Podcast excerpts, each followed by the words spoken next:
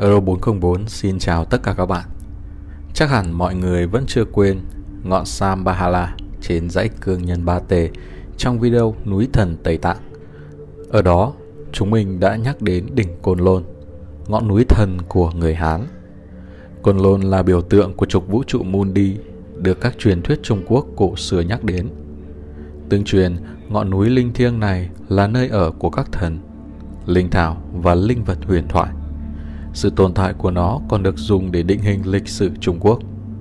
Việt Cường sẽ cùng với các bạn khám phá ngọn núi này trong video ngày hôm nay.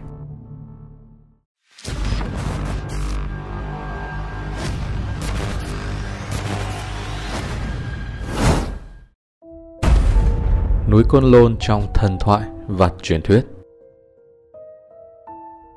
Núi Côn Lôn được xếp vào một trong những dãy núi dài nhất châu Á – trải dài hơn 3.000 km, hình thành ở rìa phía bắc của cao nguyên Tây Tạng và phía nam lòng chảo Tarim. Vành đai phía bắc của dãy núi chính là nhánh phía nam của con đường tơ lụa, tuyến đường thương mại nổi tiếng kết nối Trung Quốc với Trung và Tây Nam Á. Vẻ đẹp của núi Côn Lôn còn đi cùng với sự nguy hiểm và bí ẩn. Có lẽ vì thế mà cổ nhân chọn nơi độc đáo và không dễ tiếp cận này để ẩn cư tu đạo. Người Trung Quốc cổ đại xem Côn Lôn là nguồn gốc của nền văn minh Trung Hoa và khởi nguồn của Hoàng Hà. Các tư liệu cổ xưa khác nói rằng có bốn dòng sông bắt nguồn từ Côn Lôn, đó là sông Hồng Hà, Hoàng Hà, Hắc Ngọc Hà và Dương Tử.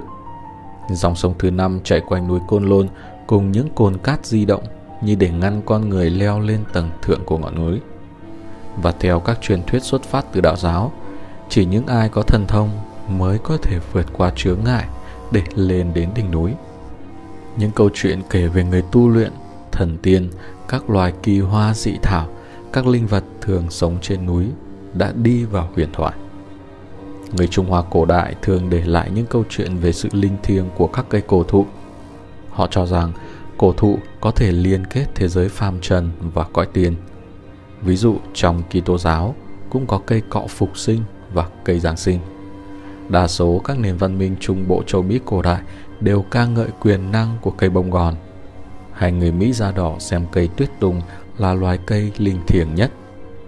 Còn tích xưa Trung Quốc thì kể lại rằng lên đến núi Côn Lôn ta sẽ thấy những cây ngọc bích, còn có cây sự sống và loại hoa quả ăn vào khiến người ta trường thọ.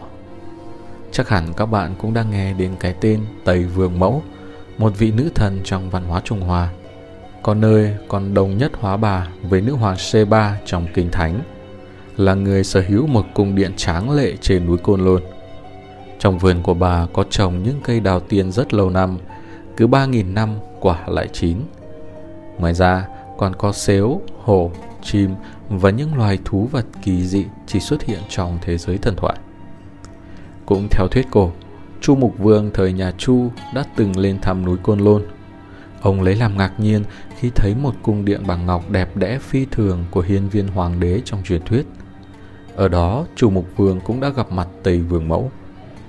Người ta còn cho rằng núi Côn Lôn chính là núi Tu Di, ngọn núi năm đỉnh linh thiêng trong vũ trụ học của Ấn Độ giáo và Phật giáo. Ngọn núi này được coi là trung tâm của tất cả các vũ trụ vật chất, siêu hình, tâm linh và là trục của thế giới.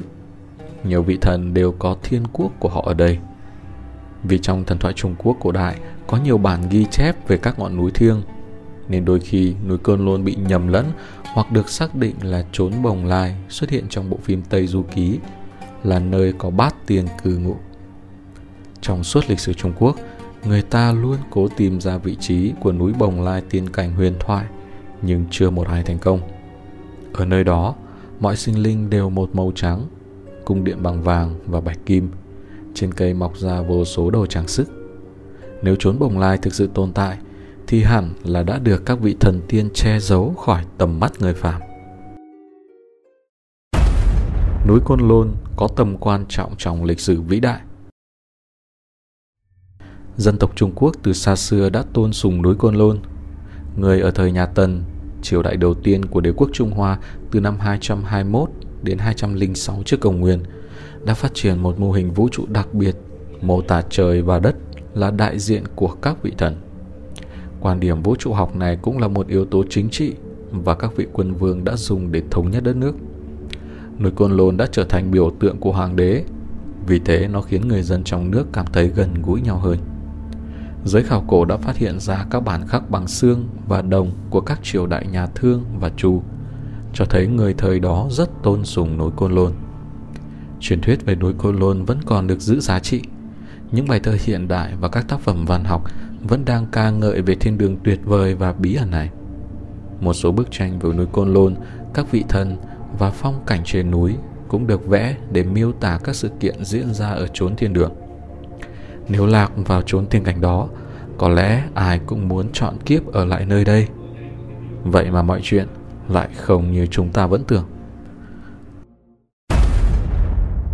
Cửa địa ngục trên núi Côn Lôn Núi Côn Lôn ở Trung Quốc quả thật là một nơi rộng lớn với nhiều cảnh quan thiên nhiên tuyệt đẹp. Thế nhưng đã có nhiều bí ẩn kỳ lạ xảy ra đối với những người tò mò bước chân vào vùng cấm địa này. Tương truyền rằng những người chăn cừu sống ở dãy núi Côn Lôn không dám mạo hiểm tiến vào vùng thung lũng sâu, yên tĩnh đến đáng sợ trong lòng dãy núi này. Đến nỗi họ thậm chí thà để cho trâu, cừu chết trên sườn núi, chứ không dám bén mảng tiến vào dù chỉ một bước. Năm đó, một đôi ngựa của nông trại ở A Lạp Nhĩ thuộc tỉnh Thanh Hải vì tham ăn quả tươi nên đã đi vào vùng núi Côn Lôn. Người trong nông trại đã mạo hiểm tiến tới đây để tìm đôi ngựa. Mấy ngày sau, người ta nhìn thấy đôi ngựa này trở về, nhưng tuyệt không thấy bóng dáng của người đàn ông đi tìm kiếm lúc đó. Sau một thời gian, thấy thi thể của người này được tìm thấy trên một ngọn núi nhỏ. Bộ dạng của anh lúc đó trông thật thê thảm, miệng mở to, đôi mắt trợn tròn trông hung dữ, đôi chân để trần, quần áo rách nát. Trên tay là một khẩu súng ngắn được nắm rất chặt, tư thế giống như người chết không nhắm mắt. Nhưng điều kỳ lạ là trên người anh không phát hiện thấy bất kỳ vết thương nào do bị ẩu đả. Không ai biết được nguyên nhân thực sự cái chết của người này là gì. Từ đó về sau, người ta gọi đây là thùng lũng chết hoặc cửa địa ngục. Vậy rốt cuộc nơi đây đang ẩn chứa những bí mật gì? Để tìm hiểu, chính phủ đã cử một đội điều tra đi vào khám phá sâu bên trong ngọn núi Côn Lôn. Thời điểm đó là vào tháng 7 mùa hè, thời tiết nóng bức, nhưng một cơn bão tuyết bất ngờ ập đến, một người vô tình bị quấn vào bên trong. Người này kể rằng, lúc đó anh nghe thấy một tiếng sấm nổ sau lưng, toàn thân ngay lập tức bị tê cứng, trước mắt tối sầm. Anh liền mất đi ý thức, không còn biết gì. Ngày hôm sau, toàn bộ sườn đồi đều đã đổi màu, đất vàng giờ biến thành một màu đen duy nhất. Cảnh tượng trông như thể tất cả đều đã bị hủy diệt, động thực vật đều không còn. Đâu đâu cũng là xác chết trâu bò và xương cốt của các loài động vật khác. Cảnh tượng này trông vô cùng thảm khốc, thê lương. Đội địa chất ngay lập tức điều tra thung lũng và phát hiện ra khu vực này có dị thường từ trường vô cùng rõ ràng. Hơn nữa còn phân bố ở một phạm vi rộng lớn – Càng vào sâu thung lũng thì dị thường từ trường càng cao. Họ cho rằng dưới tác dụng của hiệu ứng điện từ, từ trường trong thung lũng và điện tích sản sinh trên những tầng mây hợp lại sẽ tạo thành một khu vực chịu sấm rộng lớn mà đối tượng bị xét đánh thường là những vật thể đang chuyển động. Đây có thể là cách lý giải hợp lý cho những bi kịch xảy ra tại thung lũng chết trong nhiều năm qua. Ngoài ra, các nhà địa chất còn phát hiện ra một con sông ngầm phía dưới đầm lầy – nếu ai đó bước chân lên đầm lầy này thì sẽ ngay lập tức bị ngã vào dòng sông bên dưới, rồi thuận theo dòng nước mà rơi xuống vực thẳm. Điều này cũng trở thành một phần bóng tối đáng sợ bao trùm lên núi Côn Lôn. Độ cao của núi Côn Lôn, núi tuyết sông băng trên Côn Lôn, hoàn cảnh nguy hiểm mà huyễn của núi Côn Lôn hay đỉnh núi cao vót vạn trượng đều là những nhân tố khiến cho ngọn núi này trở thành một vùng đất hấp dẫn mà rất nhiều người muốn đến tham quan, khám phá nhưng xen lẫn trong niềm thôi thúc khám phá đó là một nỗi sợ hãi khôn tả trước một địa danh luôn ẩn chứa nguy hiểm rình rập. Nhiều người muốn khám phá và giải mã cửa địa ngục, nhưng tiếp cận nơi này là một việc không đơn giản. Trên đây là một vài câu chuyện kỳ bí về ngọn núi Côn Lôn của người Hán. Những câu chuyện ẩn chứa tại đây vẫn còn rất nhiều. Nhưng ngay cả đội ngũ chuyên gia thám hiểm cũng không thể dễ dàng khám phá hết vùng đất này. Rất nhiều người hy vọng với sự tiến bộ của công nghệ hiện nay, một ngày nào đó bí ẩn của ngọn núi sẽ được sáng tỏ hoàn toàn. Cảm ơn sự đồng hành của các bạn trong hành trình khám phá video ngày hôm nay. Đừng quên ủng hộ kênh bằng một like và một lượt đăng ký kênh ngay khi kết thúc video. Còn bây giờ, mời mọi người đến với chuyên mục nhà tiên tri quen thuộc của R404.